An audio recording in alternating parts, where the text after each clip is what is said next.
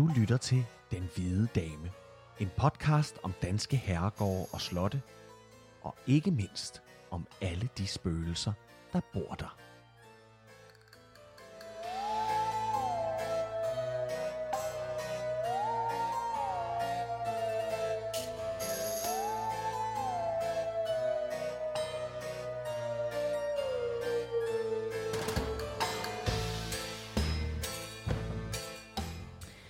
Velkommen til Den Hvide Dame. Hvis du er til Danmarks historie og rigtig gode gys, så er du kommet det helt rigtige sted hen. Kasper Lefebvre og jeg, Trine Gadeberg, vi er nu klar med andet afsnit af Den Hvide Dame. Og i dag, der skal vi til Nordjylland. Vi skal til Vorgård i Dronninglund mellem Aalborg og Frederikshavn. Det skal vi nemlig. Og øh, først og fremmest, inden vi tager det op, så skal vi huske at sige tak alle vores nye venner, vi har fået. Vi har fået en masse nye øh, venner, en masse øh, øh, mennesker, som følger os på en Facebook-side, vi har lavet nu, der hedder Den Hvide Dame. Den kan man op- hoppe ind og være med på. Og så er der også en masse mennesker, der har downloadet vores øh, første afsnit og, og, øh, og lyttet til det. Vores første afsnit, som jo handlede om, øh, om Dragsholm Slot. Mm. Og der er faktisk også nogen, der er kommet med gode øh, anbefalinger til nogle andre slotte, vi kunne tage fat på. Så det er vi jo simpelthen super, det super glade for. er en bedre start, end vi nogensinde kunne have håbet på, at Ja. øh, folk tager del i det med det samme, og, øh, og blive endelig ved med det. Kom endelig med gode forslag, og øh, Like os ind på øh, iTunes Ja, og Spotify ja, ja. og alle de der steder, ikke? ja, og meget gerne gå ind på, øh, specielt på iTunes, og give os en femstjernet anmeldelse derinde. Ja, og grunden til, at jeg beder om de helt høje tal, det er, fordi det, er, det, det gør det nemmere for os. Vi bliver meget mere synlige lynhurtigt derinde. Mm. Øhm, det vil vi være meget taknemmelige for, hvis I ville gøre, og hvis ikke I gør det, så øh, er det også helt okay, og så holder vi lige meget af jer af den grund. Men nu til hvor går, øh, Kasper. Ja, det er jo, det er jo, lidt, øh, det er jo en, lidt, øh, en lidt særlig ting, vi skal have gang i i dag. Det er et spændende slot, øh, og, øh, og ikke mindst så har det en, øh, en ukronet øh, hovedperson øh, tilknyttet stedet, øh, nemlig slottets alt dominerende frue, Ingeborg Skel. Mm. Øhm, Men hende er kommer vi til at høre det kan en hel del til. Det skal vi nemlig. Men Trine, skal vi ikke bare øh, hoppe en tur øh, tilbage i øh, historien og høre om Vorgård Slot?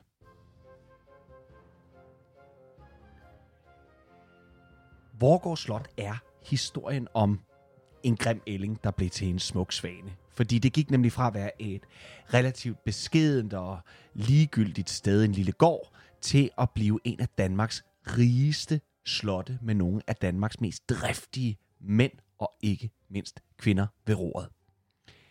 Man ved meget lidt om slottet før reformationen, hvilket jo nok hænger sammen med, som jeg sagde før, at det i middelalderen i gåseøjne bare var en landsbyhovedgård. Slottet det ligger i det nordøstlige Vendsyssel, i det tidligere Dronninglund Kommune. Den ældste del af slottet, den kan dateres tilbage til omkring 1481, men hvad der lå før, det er jo altså som sagt lidt af et mysterie. Hvad vi til gengæld ved med sikkerhed, det er, at væbneren Jakob Andersen i 1510 overdrager vor går til biskoppen i Børglum på Børglum Kloster. Den berømte og den berygtede Niels Stykke Krumpen. Ham har vi hørt om. Det har vi. Og historien om Stykkekrumpen, jeg er ked af at sige det, Trine, men vi springer den altså over i dag. Og, og, og, det, og du skal vide, det kribler i fingrene for mig, for at, at komme i gang med at fortælle om Stykkekrumpen. Du Fordi, er fan af ham. ja, altså, jeg er ikke altså, på den måde fan af, af, af det, han øh, gjorde og stod for, men han er utvivlsomt en af de helt store øh, personager i dansk historie. Så anse det her som en lille teaser for Stykkekrumpen, fordi ham vender vi i den grad tilbage til, når vi, når vi tager et helt afsnit om Børglum Kloster, fordi ja. det hænger han uløseligt sammen med. Men hvad vi dog kan sige om Stykkekrumpen, er, at i hans tid som biskop, der ragede han til sig af gods og guld, og i særdeleshed godser. Han var det, man vil, vil kalde for et politisk dyr. Men som en kirkens mand, der knep det en lille bitte smule med at leve op til de her gejstlige og fromme krav, der ligesom øh, ligger til jobbet. Fordi øh, da han boede på Vorgård Slot, der boede han der sammen med sin vedsoverske. Er det Sin ikke hvad? vedsoverske? Er det ikke Sin fantastisk? Jamen, det, det, ordet siger sig selv. Hans elskerinde. Mm. En kvinde, der sov ved hans side. En vedsoverske. Og jeg skal sige, at på det her tidspunkt i 1500-tallet, der er det bestemt ikke nogen... Øh, det, er ikke, det, er ret, øh, det er ret almindeligt. Man har vedsoversker. Øh, ja, blandt gejstlige. Mm. Altså blandt præsterne. Mm. Øh, altså øh, op, langt op i systemet. Ikke? De, de, de, det har de altså. Nå, men det er selvfølgelig ikke noget, man må. men han bor der sammen med sin vedsorske Elisabeth Gyldenstjerne. Hun er en adelsfrue, som øh, stykkekrumpen mere eller mindre har stjålet fra hendes mand, ridderen Bonde Due. I den periode, hvor at biskoppen sidder på Vorgård, udbygger han slottets forsvar. Og det gør han. Det gør han alene med den tanke, at han vil gøre Vorgård Slot til hovedsæde for hele hans bispedømme i Nordjylland. Og her i midten af 1520'erne, der ejer Stykkekrumpen og hans bispedømme stort set det meste af Vendsyssel. Og det er rigeligt. Ja, og det er jo bare en begyndelse. Altså, hans imperium ville være blevet langt større, hvis ikke, at vi lige pludselig skriver året 1534. 1534, det er jo altså et årstal, som vi også tog fat i sidst, og det er et årstal, vi i den grad kommer til at skal tage fat i mange gange endnu. Det er nemlig året for grevens fejde. Ja. Lige præcis. Nu skal Danmark ikke længere høre under den katolske kirke og stå til regnskab for paven i Rom, men nu skal der ske en centralisering af magten, og det skal betyde, at kongen nu er Guds repræsentant i landet, og ikke biskoppen. Så i 1536, da krigen slutter, der er reformationen en realitet. Men allerede i borgerkrigens første år, der stormer og erobrer skipper Clemens bonde her, øh, øh, øh, øh, de stormer Vorgård Slot. Skipper Clement, det er jo manden, som rejste øh, bondehærene i Jylland til fordel for kong Christian den anden og indledte krigen i Vendsyssel. Og han er jo også en herre, vi kommer til at høre meget mere til, men det kommer vi nok også til meget mere omkring, når vi snakker stykkekrumpen. Men altså, nu ved vi, at vi har med at gøre med grevens fejde, men Skipper Clement var altså en, en så øh, driftig herre, at øh, grevens fejde også gik under Clemens fejde. fordi han, altså, han tog ved derop. Nå, Skipper Clemens bonde her øh, kæmpede og brændte og hervede alle de gejstlige ejede herregårde ned over alt, hvor de kom frem. Men da vores gård blev taget så tidligt, så blev den faktisk kun delvist ødelagt af Skipper Clemens bonde her. Men som med alt andet, før krigen, som var ejet af den katolske kirke, så overgår Vorgårds slot til kronen i 1900. 1536. Undskyld, 1500, 1936. Mm. 1536. Så skal der altså gå 42 år, øh, før at Vorgård i 1578 igen blomstrer op. Og herfra solidt markerer sig som en af Danmarks mest innovative, mest nyskabende slotte overhovedet i Danmarks historie. Slottets nye ejer, det bliver nemlig Karen Krabbe, som sammen med datteren Ingeborg Skel får sat skik på det gamle slot. Og da mor og datter overtager Vorgård, medfølger der 157 festegårde. Men allerede året efter, der kan Karen Krab og Ingeborg Skel tilføje yderligere 125 gårde mere til Vorgårds jord. Og det sker i forbindelse med et såkaldt mageskifte. Et mageskifte går sådan set ud på, at man laver en, øh, en lille bytter. Bytte, bytte, købmand. Man bytter bytte købmand lidt her, og i det her tilfælde bytter man med kongen. Og det betyder egentlig bare, at man, man, man bytter jorder, så at de jorder, der grænser op til hvor gård, øh, og de jorder, der grænser op til de jorder, og de jorder, der grænser op til de jorder, dem bytter man sig til, hvis nu, at, at kongen ejer nogle af dem og den slags ting. Og så får kongen så til gengæld nogle jorder, som Ingeborg øh, Skel passer bedre og, og Karen. Krab, som passer måske bedre til ja. nogle af de der. Og på den måde. Og så betaler man så differencen, så at hvis jeg nu hvis jeg nu bytter mig til noget jord, som egentlig er langt mere værd end det jord, du får af mig, så skal jeg så betale en eller anden form for difference. Så det er, det er et mageskifte. Øh, og, øh, og med det, så, øh, så, så sætter de sig jo så, altså som sagt, på næsten 300 gårde, som, øh, som hører med. Jeg Hvor- tror faktisk, jeg har læst et sted, at de bytter sig med det, som de oprindeligt kom fra. Altså, øh, øh, Ingeborg Skel og Ka- Karen Krabbe kom fra et helt andet sted Ja. i landet, og Ja. det var nogle af de jorder, Øh, at og, kongen byttede. ja, og, Mm. mm. og, og, de, øh, og nogle af de gårde øh, og slotte, øh, ikke slotte, men gårde, som øh, Karen Krabbes øh, og Ingeborg, Ske- øh, Karen Krabbes mand, altså Ingeborg Skels far, Niels Skel hed han. Nils og ikke mindst øh, Ingeborg øh, Skels øh, mand, Mm. Otte Banner. Det kom, ham kommer vi til. Ham kommer vi også til, men, men, men da hun gifter sig med ham, der medfølger der jo også en masse, og hvordan der ved. Men det er altså de her to madammer, der styrer hele skidtet. Vorgård Slots imperium, det vokser yderligere, og det betyder, at Ingeborg Skel og Karen Krabbe får birkeret over et område, der dækker øh, Vore, Albæk og Skæve Sogn. Så nu lærer vi lige et nyt ord igen. Birkeret. Birkeret, det betyder en retskreds. Men ikke den form for retskreds, som, øh, som, som vi kender det i dag. Altså de retskredse, som Danmark blev delt op i, i øh, øh, hvornår var det, har været i 1919, hvor politi og retsvæsen blev adskilt.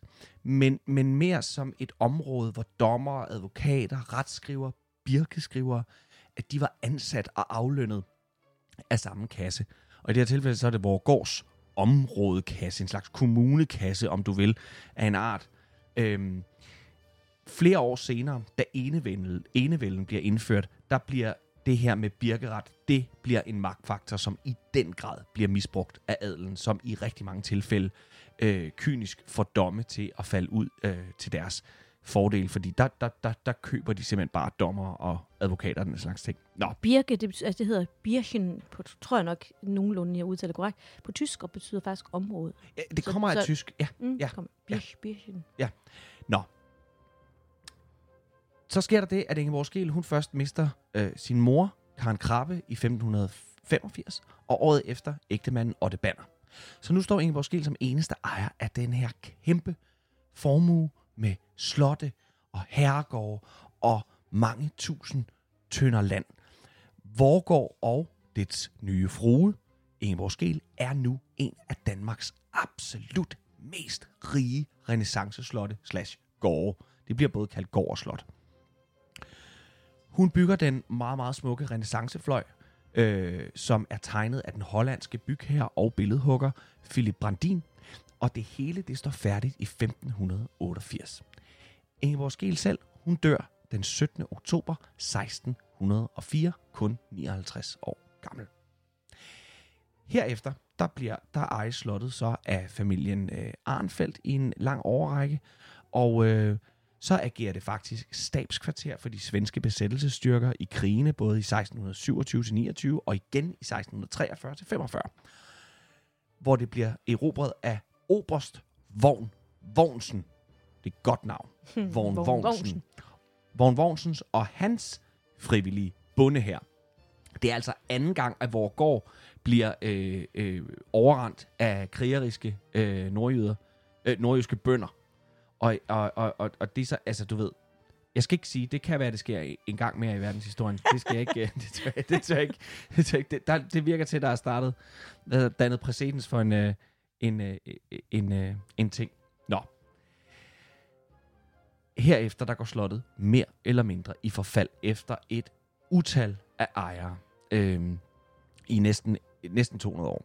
Indtil at slottet bliver købt af Peter Brøndum Scavenius i 1872. Han genrenoverer, genrenoverer hele slottet, og ydermere så får han købt rigtig meget af den jord tilbage, som med årene, øh, grundet dårlig økonomi, er blevet solgt væk. Og det betyder faktisk, at Vorgårds øh, slot, at Vorgårds slot under Peter Scavenius, er der bliver en af Danmarks største godser med over 3.500 tønder land. Så altså ikke siden Ingeborg Skel har slottet været i så god en forfatning med god økonomi og med meget land som under øh, øh, Peter Scavenius, altså på det her tidspunkt.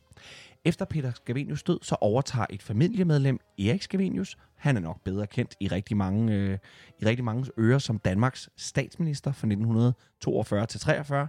formelt egentlig til 45, men det er krigsår, så han har ikke den store betydning. Og så har han selvfølgelig også været udenrigsminister af rigtig mange gange, sådan i starten af, af 1900-tallet. Fra 1955 til 63, der ejes godset af den dansk-franske greve Ejner Oberbæk Clausen, som har sørget for øh, endnu en flot renovering af slottet, og så har han sørget for, og det er måske perlen over det hele, han har sørget for en imponerende kunstsamling, som slottet besidder den dag i dag, og som man kan komme og se. Og i den her kunstsamling, der kan man, og nu nævner jeg bare et par ting, der kan man blandt andet finde malerier af Goya, af Rubens, af Raphael, og så er der møbler, som har været ejet af Ludvig den 14. og Ludvig den 16. og Marie Antoinette. Og blandt de her møbler, som er særdeles sjældne, og ikke mindst vanvittigt kostbare, der kan nævnes to skænke, som, øh, øh, som er fra en samling ejet af Ludvig den 14. Og der er yderligere to andre skænke, som ligner dem her fra samme serie, og de står henholdsvis på Louvre og på Versailles-slottet. Så det er altså fine sager, og så står der altså to i vendsyssel. Og så findes der også glasservice, engraveret med Napoleons monogram. Wow. Så der er altså nogle, der er nogle rigtig sjove ting heroppe. Siden Oberbæk Clausens død i 1963, så har slottet været ejet og styret af det grevelige Oberbæk Clausen pa- øh, pæanske familielegat. Øh, så det er altså dem, der styrer det i dag. Og, øh, og det er bestemt et besøg værd at tage op og se det her. Nu har vi nævnt Ingeborg Skel mange gange, og nu kan vi næsten ikke holde den længere. Nu synes jeg, Trine, at øh, du har været inde og grave lidt i Ingeborgs historie, så skal vi ikke bare dykke ind i det og høre lidt mere nærgående omkring Ingeborg Skel. Jo. Ingeborg Skel, hun var en fortagsom og initiativrig gods, godsejer, og hun, og hun var ikke til at hamle op med, mens hun levede, og heller ikke efter hendes død. Hun havde øh, ikke nogen sådan særlig speciel uddannelse, andet end at det, det der lige var gængs øh, på den tid, nemlig at man var blev uddannet i, i at være gudsfrygtig, øh, i katekisbussen, i salme og bibel, udenadslæring og i stjernetyderi, og at man skulle være god til at beregne tid. Og så var parfume og elixir jo øh, et kæmpe hit i renaissancen, så der har også været nogle undervisningstimer i medicin og i kosmetik. Men mest for kvinderne så var håndarbejde og, som der står, fadebur, undervisning i fadebur, det var øh, de vigtigste fag. Så, så Ingeborg Skel har også øh, måtte lære at brodere og bage og koge og brygge og så videre, så videre, så videre. Det var altså noget, hun også blev undervist i. Mm. Hun blev gift øh, med den noget ældre lensmand, Otte Banner, som du Mm. også nævnte førhen. Ja. Øh, ham blev hun gift med den 31. august 1560, og hun var et sted mellem 15 og 17 år, øh, da hun blev gift, og han var 30 år ældre end hende. Mm. Øh, men det var sådan meget, meget normalt øh, på det tidspunkt. Og, og kong Frederik den anden, han var faktisk med øh, som gæst til brylluppet. Han elskede en rigtig, rigtig god fest, så han var med til mange, mange adelige bryllupper på det tidspunkt. Han døde rent faktisk også. Øh, Jeg skulle lige sige formentlig det. af druk, ja. Ja, jeg skulle lige sige, det var, det var, det var en meget pæn formulering, at sige, han elsker en god fest. Øh, Ja, han, han fik lige rigeligt. han døde af druk. Ja, det gjorde han. Ja. Øhm, Ingeborg og Otte, de havde øh, et køligt ægteskab, og de boede 50 kilometer fra hinanden. Øh, han boede i Hirsals, og de så kun hinanden et par gange om året, sådan lige når der skulle ordnes nogle økonomiske... Er det det, man kalder Ting. et, et proforma-ægteskab? Det må det være. Måske, eller Ja, eller tror- bare sådan, ja, det har været praktisk, ikke? jo, de Du har havde nogle gårde, jeg har ikke- nogle Ja, gårde. vi slår det sammen. Ja. Whatever. Men øh, de så ikke hinanden ret Nej, meget. okay. Men øh, Otte Banner, altså, jeg siger ikke Otto, for han hedder Otte Banner. Mm. Han beskrives som øh, ondskabsfuld og mørk og en dyster mand, og han, han øh, bliver beskrevet sådan, fordi han behandlede bønderne så utroligt dårligt, og så alle sammen var overbevist om, at han ville i hvert fald komme i helvede. Og det var heller ikke bedre med Ingeborgs ry rygte, fordi hun gik for at være ekstremt pengegrisk og, og ondskabs, øh, ondskabsfuld, ligesom sin mand. For eksempel så fik de ansatte på gården, de fik øh, kun halmreb til deres øh, kreaturer. Mm. Ingeborg og Otte var barnløse. Men, men da det var ganske uforståeligt øh, for den tid, så opdigtede man en historie, at Ingeborg og Otte fik en søn, som voksede op hos Ingeborg. Okay. Og hun skulle have opdraget ham så strengt og, og pisket ham til døde i et raserianfald. Det er faktisk beskrevet således, at blodet sprøjtede i de nordøstlige tårnkammer, at man den dag i dag kan se blodpletten på gulvet. En blodplet, som egentlig var røget i glemmebogen, men ved en renovering af lige præcis det øh, tårnværelse, der øh, afhøvlede man gulvet, og så dukkede den her blodplet frem igen. Ja. Øhm, men en anden historie, der også er knyttet til den her underlige blodplet, er, at årsagen til, at den ikke kan vaskes bort, skyldes, at, at Ingeborg slog en ung pige ihjel, fordi Ingeborg troede, hun var gravid, Mm. øh, uden at være gift. Og Altså en unge pige. Ja, hun Ja. troede, ja, og uden at være gift, og det gik jo ikke på det tidspunkt. Øh, men det viste sig så, at hun var ikke gravid, og derfor vil blodpletten aldrig nogensinde kunne, kunne fjernes. Man kan faktisk se blodpletten i dag på slottet. Og, og, det er altså fysisk bevis. for, og det er altså ikke for sjovt, de siger det her med, at den ikke kan fjernes. Den De kan har ikke vidderligt prøvet. De har prøvet med Altså, er blevet knofedt, med slebet, og der er med øh, kemiske ting og alt, alt muligt andet. Og den Kæft. dukker frem hver gang. Den, de kan få den til at forsvinde et par dage, og så dukker den frem igen. Ja. Det er altså lidt sjovt. Ja, det, det er i hvert fald, skal vi lige skrive os på ørerne, et fysisk bevis for, at der er et eller andet på det her slot, som ikke lige... Det som, kan vi i hvert fald godt lide. At det, altså, vi vil i hvert fald tage det som bevis. Ikke? Det vil vi. Der kunne sikkert godt være nogle krakilske personer derude, der vil sige, at det beviser ingenting. Der er nok Men- en videnskabelig forklaring på det, vil der være nogen, der siger. Det er ligegyldigt. Men Ja. i hvert fald, så, øh, så er der også rygter om, at andre børn fik med høvlen. Øh, fordi der er flere eksempler på, at Ingeborg klippede børns fingre af med en brodersaks, hvis Ej. de stjal korn på marken. Jo. Enkelt fik også øh, klippet ørerne af. Og der er faktisk også en, en overlevering om, at en anden lille dreng, han fik armene hugget af, fordi han, øh, han havde taget noget brænde i en af Ingeborgs skove, og han skulle bruge det til at, til at varme, øh, til varme til sin syge mor. Ja, selvfølgelig. Men Ingeborg, hun var bare ikke lige den sentimentale type, og til minde om drengens forseelse, så lod hun faktisk øh, en stenfigur opføre af den armløse dreng, Mm. som i mange, mange år kunne ses på slottet. Hold da op. Men øh, faktisk var det således, at i renaissancen, der begyndte man at bruge armløse hermer, som det kaldes, altså stolper, øh, piller eller hvad man vil, som er formet som en menneskekrop uden arme. Og, Til hvad? jamen, er de brugt til? til støtter, tænker Nå, jeg. Altså okay, sådan på den måde. Mm, Og så ligner det en, en armløs. ja, det gør det. Og de et gode, armløst barn. ja, en, et armløst menneske. Okay, de jamen, gode vendelboer-. Ja. De gode vandbord, de, de, de gik ikke sådan, så meget op i samtidens kunst og dekoration, og de har formentlig opfundet den her historie, fordi de så jo øh, arm, den armløse hermes, herme, eller hvad man siger det. Ja.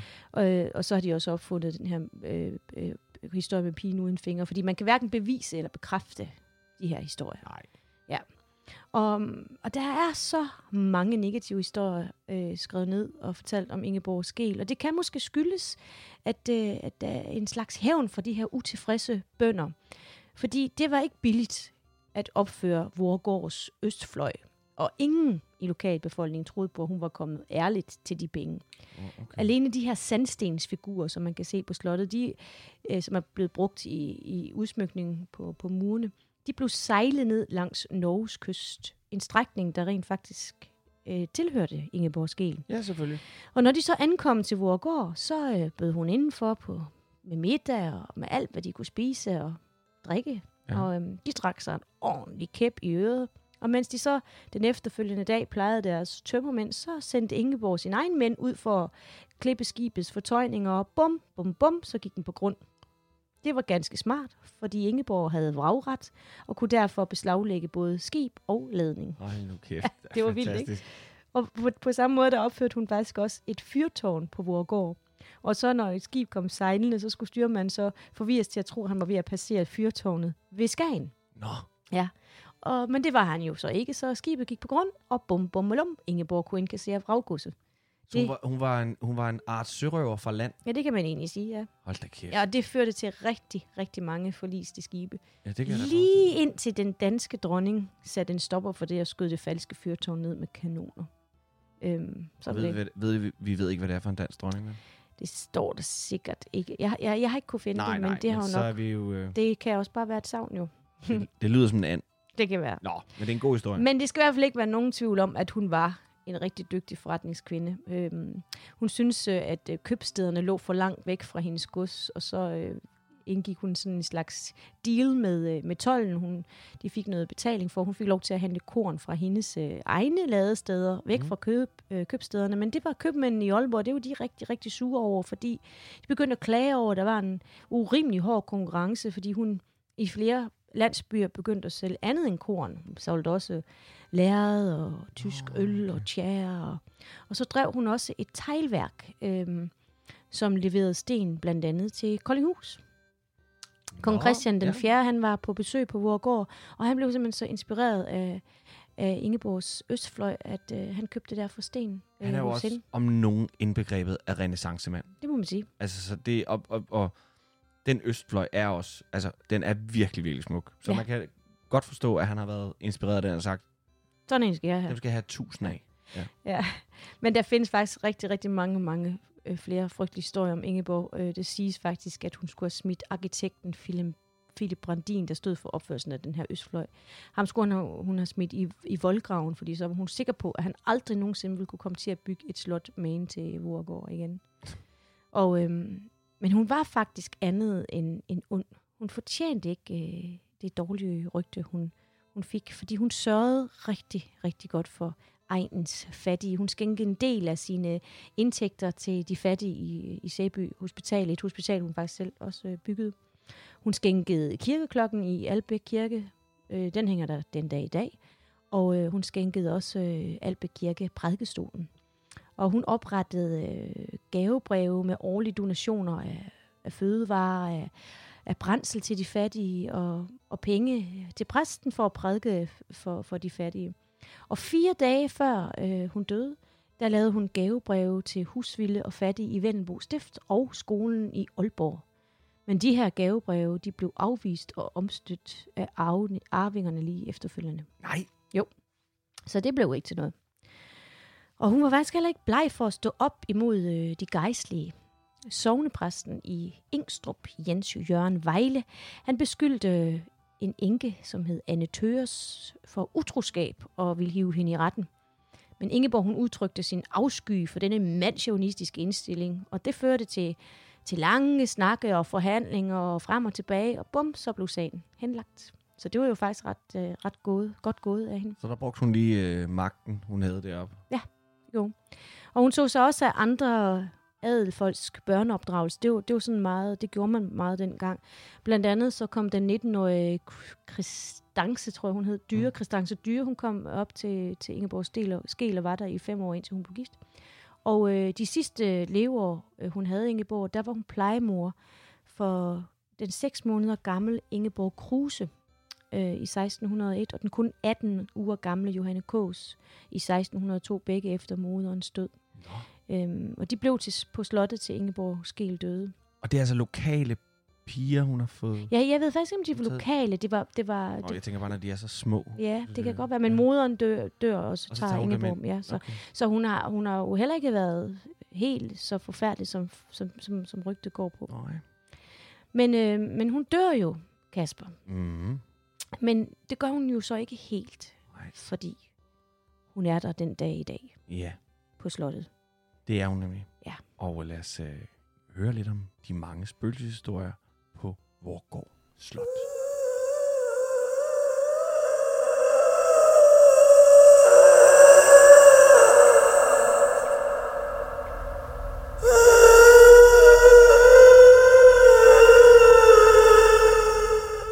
Den lyd, vi lige hørte, det er en af de lyde, man efter sine kan høre, hvis man befinder sig på Vorgård Slot. Og nærmere betegnet fangekælderne. Og endnu mere det, som man kalder for Rosedunten. Under Vorgård, der findes der en klassisk fangekælder, og så findes der også Rosedunten. Rosedunten er et fangehul, også kaldet hundehullet. En voksen mand kan ikke stå oprejst derinde. Når der bliver lukket derind til, så er der næsten luft tæt. Og derinde, der sad folk. Nogle gange de sidste år af deres liv. Nogle gange de sidste dage. Nogle gange de sidste timer. Og skreg og hylede, fordi de var blevet sindssyge. Men måske også fordi, at de mødte noget dernede, de ikke skulle møde. Det forlyder nemlig, at Rosedonten huser et decideret uhyre. Og at det uhyre skulle være så frygteligt, at folk simpelthen døde af skræk. Og det er faktisk sådan, at den dag i dag, der står der i Gardeners kontrakt, at han skal kunne lægge ja. frisk halm ud til uhyret i Rosedonten, fordi man lægger det ud, så uhyret har noget at sove på om natten. Og, øhm, og, og så, så det har man holdt fast i. Men Man gør det faktisk nytårsaften. ja, man gør det nytårsaften. Nytårsnat, Ja. så lægger man det ned. Og så skulle det være hugget i tusind stykker dagen efter. Mm. Som om, at uhyret har, Har hakket det i stykker. har hakket det i stykker. Og ellers så sad folk dernede og var spændt fast. De var, de var med armene ud til siden og med en spænder om halsen, spænder om armene og spænder om benene. Og så de siddet der i mørket og bare stirret ud i det. Og måske har de fået øje på det her uhyre. Måske har de fået øje på Ingeborg Skels. Hun har i hvert fald godt kunne høre den, fordi der var en, der var en, en, en trakt fra hendes kontor Ja. og ned til, øhm, til fangekælderen. Mm. Så hun kunne høre, hvad de snakkede om. Ja. Vildt, ikke? Jo, det er, øh, hvis det er, hvis det selvfølgelig er øh, rigtigt. Men trakten er der. Det er den. Ja, Så man har kunnet sidde og lytte med der. Ja. Og øh, en af de, øh, øh, en af de øh, sidste, øh, øh, sidste gang, at øh, Rosedonten rent faktisk blev brugt, det var allerede, det var så sent som i 1840'erne, hvor de to 20 Rasmus Knar fra Agersted og Sorte Severin fra Torslev, de var til afhøring på Vorgård. Se, Rasmus Knar, han var så redselslagen for at ryge i Rosedonten, at han, øh, han indrømmede øh, samtlige forhold lige på stedet. Men Sorte Severin, han var lidt mere hårdfør og nægtede sig skyldig. Og på den måde, der blev han faktisk en af de sidste til at sidde som fange i Rosedunten. Rosedunten kan man se den dag i dag, og jeg tror endda, man kan være heldig at få lov at komme ind i den. Mm. Det tør jeg ikke sige, men jeg tror det nok. Men, øh, men det er i hvert fald et... Øh, et Man skal bare det, man skal, man skal virkelig have, have vejrtrækning i orden, for der er nærmest ingen ild nej, der er nærmest ingen ild der. Nej. Nå, men Ingeborg Skel, Ingeborg Skel, hun spørger selvfølgelig på vor gård. Med alle de historier, som fulgte hende i livet, så fulgte mindst lige så mange, og hvis ikke endnu flere, fulgte hende i døden. Hun har en fast rute, som hun går igennem slottet. Det er en rute, som øh, går stort set gennem samtlige rum og ender op i hendes eget værelse. Og den rute har man holdt fast ved nærmest lige siden hun døde. Der er, der blevet, der er den blevet genfortalt, at det er der, hun går.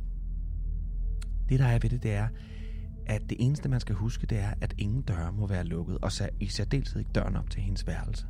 Men alle døre skal være lukket. Hvis de lukkes, så laver fru Ingeborg Skel en, hulens masse larm. en helvedeslarm. Mm. Og øh, det er sådan, så hun rusker meget, meget voldsomt i dørene. Øh, øh, håndtagene kører op og ned, og der bliver hamret løs på dørene. Og, øh, og, og der er også øh, forlydende om, om, simpelthen om ting, der flyver ned fra borer og den slags ting. En rigtig poltergeist. Lige præcis. Lige præcis, Trine. Jeg havde fuldstændig samme tanke, da jeg læste det. Jeg tænkte, det der, det er klassisk poltergeist-aktivitet. Øh, poltergeists er jo de her øh, spøgelser eller ånder, som har en tendens til at være meget mere fysiske øh, Øhm, end, end et, et gængst spøgelse, der måske står i fuld figur øh, og går igennem en væg. Så er poltergeisten ofte en, en form for elektricitet i luften. De, de, de er meget, det, det, det er ikke nogen personer, man ser. De, de manifesterer sig ikke i form af, af, af, af en person, men, men de er en, en åndelig tilstedeværelse, men som er så voldsom og ofte meget, meget aggressiv, at de kan få ting og genstande og sågar personer til at flyve rundt i lokalet. Jeg kan kun anbefale, at man går ind og prøver at finde nogle billeder af det, og også videoer. Det er nogle sindssyge øh, billeder, der Hvis man tør. hvis man tør, af poltergeist-aktiviteter, mm. og hvis man tror på det. Nå, den tidligere ejer, ejer af øh, Vorgård Slot, Ejner Oberbæk Clausen, han er faktisk en af de navngivende øjenvidner til Ingeborg Skels spøgelse, fordi han har ved selvsyn stået ansigt til ansigt med hende. Og han fortæller, at han en aften sidder og arbejder på sit kontor, Og så kigger han lige pludselig op. Og kigger ud af vinduet. Og ud af vinduet, der ser han en kvinde, der står på den anden side af ruden. Og stiger på Og ham. bare stiger på ham. Mm. Og han bliver selvfølgelig hammerne forskrækket, siger han.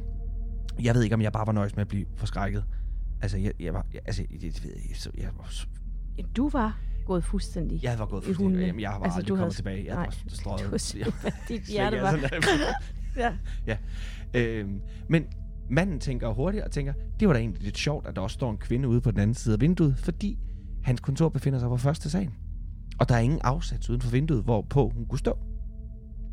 Men det viser sig, at i Ingeborg Skils tid, der har der faktisk været en afsats derude, hvor hun kunne gå. Der har været sådan en svalegang. Lige præcis. Så igen har vi at gøre med en af Ingeborgs ruter. Hun går, ånden går den her rute, og de tager jo ikke rigtig, altså spøgelser tager ikke rigtig højde for, hvad vi andre bygger efter deres død. De går den tur, de nu engang går. Det er et kendt fænomen. Øh, man har oplevet øh, mange gange før på den måde, har folk måske, når, når vi hører om folk, der fortæller, at de har set en spøgelsesstrid igennem deres værelse, og de bor øh, i stuen øh, på Indre øh, Nørrebro, så kan det altså være fordi, at der har været en, øh, en, en, en vej på det tidspunkt, der går lige igennem deres øh, soveværelse, hvor en eller anden hest så, så rider igen. Og man kender også fænomenet op fra det nordlige øh, England, op fra York. Der er en pop deroppe, hvor man ofte ser fødderne af et kompani øh, romerske soldater gå forbi, og det er simpelthen fordi, at med tiden er der kommet så meget skidt og møg, at, øh, at vejen den faktisk ligger en halv meter længere nede, hvor de her romerske soldater går. Det er altså en af de her. Man siger kun det halve af. Ja, lige præcis. De følger ikke. Men der er også en anden af slottets øh, forældre, som har mødt Ingeborg Skel. Altså han kan fortælle om, hvordan han en aften kunne høre sine to øh, øh, store hunde pibe i en tilstødende stue. Altså ikke gø, men sådan en pibe. Uh! Og da han kommer derind, så, så ligger begge hunde rigtig nok og piber på gulvet. Men de kigger ikke engang på deres egen herre, øh, i det han kommer ind øh, ad døren. Men de kigger hen i den modsatte ende af stuen, og der stod Skel i døråbning og nedstirrede hunden. Og øhm, jamen, det er Jamen, forfærdeligt. jeg, men, men det er det der stieri, jeg ikke kan have. Ja, Altså, bare du, når du sidder og fortæller det, og jeg mener det helt seriøst, det er ikke engang for stemningens skyld. Hårene står op Ja. på mine arme. Det er det der stieri. Ja. De må godt gå forbi ude i øjenkrogen. De skal ikke stige. De skal ikke bare stå og Nej, stige stå og være er bevidste om, at man er der. Jeg kan ikke have det. Nej, Nej. Man har også hørt Ingeborg ankomme i en karet øh, på kogen. Mm. Og en af de meget øh, sejlivede fortællinger går på, at en præst for mange, mange år siden, han forsøgte at mane spøgelset af Ingeborg Skel i jorden, øh, eller rettere ned i mosen, fordi hun var simpelthen alt, alt for larmende. Hun forstyrrede øh, på slottet. Øh, så han skulle have spidet øh, spøgelset fast med en jernpæl ned i mosen. Men hvert eneste år, nytårsaften, kommer hendes ånd et hanefjer tættere på slottet. Og man kan rent faktisk se øh, spor af det på, på, græs, på græsplænen der, hvor hun, hvor hun når hen til. Øh, man kan se simpelthen sådan nogle aftryk af sveden græs. Mm. Og man siger, at øh, den dag hun når, hvor hun går, så skulle det så styrte i jorden. Der går faktisk rigtig mange historier om de her slotte, med at noget styrter jorden, hvis Ja, det er sådan en fast ting med, ja. At hvis du flytter noget, Så eller fjerner det noget, så styrter det. Ja, øh, ja lige, jamen, det er rigtigt. Mm. Øhm, det er noget af en... der er mange af de der... Ja. Øh, der, har, der, der, jeg ved, der er et, jeg kan ikke huske, hvad det er for der er et, der, er- der, hvor der står et skab. Og hvis man flytter det... Nej, så dør. Øh, Nu kan jeg ikke huske godset. Det kan være, vi kan finde ud af det til næste gang. Men der det er et Kragerup. Er det Kravrup? Det er Ja. rigtigt. Der er et, et Kravrup, der er der et skab, og hvis man flytter det, så dør ejeren. Mm. Det er Mm. ikke engang bare Kravrup, der går Mm. til grunde. Det ejeren dør. Men der er faktisk også noget andet, du kan se øh, nede på, øh, på, på slottet. Ja, apropos det her med at gå til grunde. Der kan man faktisk se et øh, vildsvineskin. Ja. Øhm, og der er flere historier om det her vildsvineskin. Og det, som jeg øh, synes var interessant, som sikkert heller ikke passer, som også bare et savn, men det var også bare for at vise lidt om, hvem der egentlig, hvem er den kloge, nej, den mindre kloge. Fordi historien om vildsvineskinnet øh, skulle skyldtes en uenighed ægtefælderne imellem, altså her og fru Ingeborg Skel og Otte Banner. De levede jo som fraskilte, og øh, der blev sagt om hende, at hun var et satans menneske, et rigtigt asen. Og de kunne altså ikke enes om ejerskabet af Vorgård og Asdal, som var det sted, hvor Otte Banner boede. Derfor foreslog Ingeborg, at de kunne jo slagte et svin, og så vil hun beholde skinnet, og han kunne så få skinken, og der som skinnet rådnede først, så havde hun tabt sagen, men der som skinken rådnede først, så havde han tabt, og vi kan jo næsten ligesom sige os selv, hvad der rådner, fordi det Ja. er kun skinnet, som eksisterer, øh, og som i øvrigt er på Vorgård Slot. Som tænker hænger. også, at det, altså, hvis det er rigtigt, så, var, øh, så tror jeg, det var godt, at Otte Banner han boede et andet sted. Fordi ja. så er man dummere end øh, en grus. ja, det er jo det. Og det er vildsvinskidt. Der findes også en anden historie om, at det er et vildsvin, der blev skudt på grænsen mellem hvor går og en af de andre øh, sæder, der var i området. Og der delte man byttet på den måde, at øh, den anden gård fik kødet, og hvor går fik skinnet. Og hvis det skin bliver fjernet, så går hvor går til grunde. Fuldstændig grus. Der er faktisk en anden ting, jeg egentlig godt lige vil sige, om, nu for at hoppe tilbage til Frederik den anden, som jo elskede at få en tår over tørsten, ikke? Okay, ja, ja, ja. Øhm, det var, han var jo gæst ved Ingeborg og Otto Banners øh, øh, bryllup, og han var jo gæst ved rigtig, rigtig mange øh, adelige bryllup. Øhm, øh, der blev faktisk, som, som vi snakkede om, også drukket en hel del mere alkohol i den tid, fordi brøndvandet kunne man ikke drikke. Altså det var jo simpelthen udrikkeligt af, af skidt. Øh, og noget skulle man jo skylle alt det her salte mad øh, ned med, så det blev så, så øl. Skal så lige siges, at øllet ikke var så stærkt, som det så er i dag. Nej. Øh, men, men der blev hældt der blev hældt øl ned i stridestrømme, og en af de øh, den tids rigeste adelsmand, han hed Eske Brok, han ejede blandt andet øh, en, et, et gods, som hed Gammel Estrup, øh, og som vi sikkert også kommer forbi på et tidspunkt. Og han beskriver i, i sine dagbøger øh, helt øh, fra 1602 til 1622, laver han, skriver han dagbøger i 20 år, ikke? Mm. Han beskriver, hvordan han benyttede enhver lejli, øh, lejlighed til at få sådan en lille snessert, jeg ved ikke, om, man, om jeg udtaler det rigtigt, altså en rus. Mm-hmm.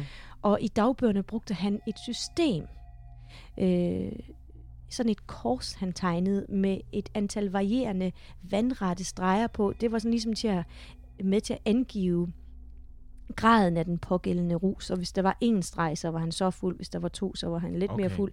Og øhm, det højeste antal, som har, han har tegnet, det er et kors med fire vandrette streger, og det tegnede han efter et bryllup, øh, han var med til med kong Christian, den fjerde i Bergen, og han noterede så efterfølgende også Libera nos domine, som betyder, hvor herre bevares. Så han havde jo bare at sige, hvor herre bevares til, til, til den her sådan, så, brænder der, ikke? Ja. Og det var, det var så vildt, at øh, den kongelige livlæge, han beskrev også de her drukgilder, ikke? Med at, at adelen kunne bare tilbringe nat og dag med at tømme bæger, ikke? Og de drak, og de drak, og de drak lige indtil de begyndte at spytte det hele ud igen, ikke? Altså kaste op. Brak, brækker sig. Ja, og uden skam, så besørger de bare under bordet, hvor som helst.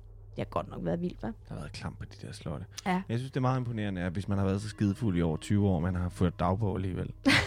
At den har været, at man alligevel har kunne læse sig frem til, hvad det var. Ja, og også at kunne vurdere, hvor stor en brand man har haft. ja Når man er så fuld, ja, ja. så er man jo ikke i stand til at... Det er Nå. trods alt lidt mere lødige øh, øh, streger, han har sat i sin dagbog, end øh, Hans Christian Andersen. Men øh, det kan vi tage en anden gang. Vi, vi har ikke læst så meget om Ingeborg Stelen. Øh, øh, øh, Skel har drukket sig. Nej, For det tror jeg heller faktisk ikke, ikke, Det har hun ikke været kutume. Men øh, det var altså lidt, hvad vi havde øh, lige, øh, og så lige med en lille bonus om øh, druk i øh, 1500-tallet, men Mm. det var, hvad vi havde valgt at have med øh, om øh, de forskellige spøgelser. Men øh, Trine, jeg øh, tænker, jeg kunne godt lige tænke mig at tage en snak med dig, hvis vi er færdige med spøgelserne, Det er vi. omkring Ingeborg Skel og Mm. alle de her historier. Mm. Skal vi ikke gøre det? Hvad er det, du tænker på? Jeg tænker på, at jeg synes, når jeg sidder og tænker, når jeg har læst alt det her, vi har siddet og læst om Mm. mm. Vorgård, Mm. og vi har læst om Ingeborg Skel, så er der en tanke, der falder mig ind. Vi ved godt, når vi sidder og læser alle de her historier, at rigtig mange af dem er gode historier. De ligner meget hinanden. Mm. Mm. Al den her slags ting. Mm. Men jeg synes, det er påfaldende, hvor grimme historierne om Ingeborg Skel er Mm. Og hvor grimme de faktisk også er, mens hun er i live. Ofte så gemmer bønder sådan nogle historier til folk, de er afgået ved døden, og så, så kan de sidde der på afstand og tale grimt om herremanden og herrefruen. Mm. Og jeg forstår også godt, at man er magthaver, og på den måde så øh, placerer man også øh, røveren i klaskehøjde ret ofte for, fra, fra menigmand. Men jeg har den tanke, at Ingeborg Skel er en kvinde, der har været forud sin tid. Hun har været en driftig, dygtig forretningskvinde, som ikke har fundet sig i noget som helst fra nogen som helst. Og at rigtig mange af de her historier simpelthen er en lang smedekampagne imod en stærk kvinde. En power-kvinde. Mm. Og det gjorde mig faktisk... Ked af det, eller Ja, hvad? det gjorde det sgu. Ja. Det, må jeg, det må jeg faktisk indrømme. Jeg synes Mm. faktisk, det er nogle rigtig grimme historier. Mm. Øhm, en barnløs kvinde. Det har garanteret været vanvittigt hårdt på det tidspunkt. Hun har, du fortæller til sidst, hvordan hun tager unge piger til sig på godset. Mm. Børn. Tager, sig, tager, dem, tager dem ind. Hun giver til de fattige. Hun opfører hospitaler, fattigård, donerer penge i et væk. Mm. Og så har hun været en hård forretningskvinde, højst sandsynligt. Ja, det vil jeg godt medgive. Det tror jeg da helt sikkert, hun har været. Men hun havde også et kæmpe ansvar. Altså, Jo, og hun har jo garanteret lært for den bedste, fordi det er jo hendes mor, øh, Mm. Karen Krabbe. mm. Hun er jo også alene om alt det her. Mm. At Karen Krabbe, hun trækker sig jo ikke bare tilbage efter hendes mands død og lever som enke et eller andet sted. Hun kører videre Mm. og køber gårde op og skaber det her kæmpe øh, imperium. Så hun har faktisk ikke fået et eftermæle, som, som gjorde hende ret. Det har Nej. hun ikke. Og derfor så tænkte jeg, Mm. At Det gør vi, vi to. vi to gør Ja. det her nu i Den Hvide Dame, i det Mm. her afsnit. Mm. der vil vi godt slå et slag for Ingeborg Skel, fordi vi er ikke historikere. Nej. Og vi har ikke kendt damen. Men jeg tror, vi begge to føler os ret overbevist om, at, at det her det er en ret stor smedekampagne af nogle mænd, lavet af nogle mænd, Mm. der ikke har kunne tage, at der sad en kvinde med magt. Og så stor magt. Og som kunne bestemme, og som kunne... Ja, hun havde jo så meget jord og så meget Præcis. magt, hun kunne bestemme så mange ting. Hun, engang, hun, hun ansatte jo ikke engang en fode til ligesom at Nej. tage sig af de der ting, som, Nej. som, som nogen også gjorde. Nej. Hun var hands-on, mand. Det var hun. Hun havde selv fingrene nede i skidtet. Mm. Så øhm, en kæmpe respekt herfra Den hvide dame til dig, Inge Boskiel. til Ingeborg Til dit hvis du øh, lytter med. Ja. Og, og må meget gerne, hvis du øh, stadig er her, lad være med at gå og stige på folk. Og hvis du hører den her podcast, så må du også gerne gå ind og like os på iTunes. Giv os en femstjernet anmeldelse. Ja. Prøv at høre. Øh, her til sidst, så skal vi øh, sige, at øh, hvis man nu selv har lyst til at få syn for sagen og besøge Vorgård Slot, så skal man endelig gøre det. Fordi det er et slot, en gård, som er meget aktiv den dag i dag. Mm. Mhm. Der sker en masse deroppe. I kan finde dem inde på internettet. Slottet, det øh, er åbent det meste af året. Det huser et øh, julemarked, slotskoncerter, foredrag, museumsrundvisning, Middelalder, middelaldermarked. lige præcis, og meget, meget mere. Og ikke mindst det her fantastiske, øh, den, her, det her mus, øh, den her kunstsamling, man kan komme op og kigge på. Det er altså virkelig et øh, kig værd. Ja. Så, med de ord, Trine, Så skal vi sige tak for i dag. det skal vi nemlig. Ja. Og vi skal sige tak, fordi at folk valgte at lytte med. Det må I meget gerne. Mm. Lyt med næste gang. Hvor er det, vi skal hen der, Kasper? Jamen, der skal vi til Fynsland. Det skal vi nemlig. Og hvis man er til, øh, hvis man er til mor og blodskam og svindel, som får jorden til at ryste, så skal man i den grad lytte med, når øh, vi tager Hejsledgård Slot under kyndig behandling. Tusind tak Tak for, for i dag, og have det rigtig uhyggeligt. Til vi ses igen.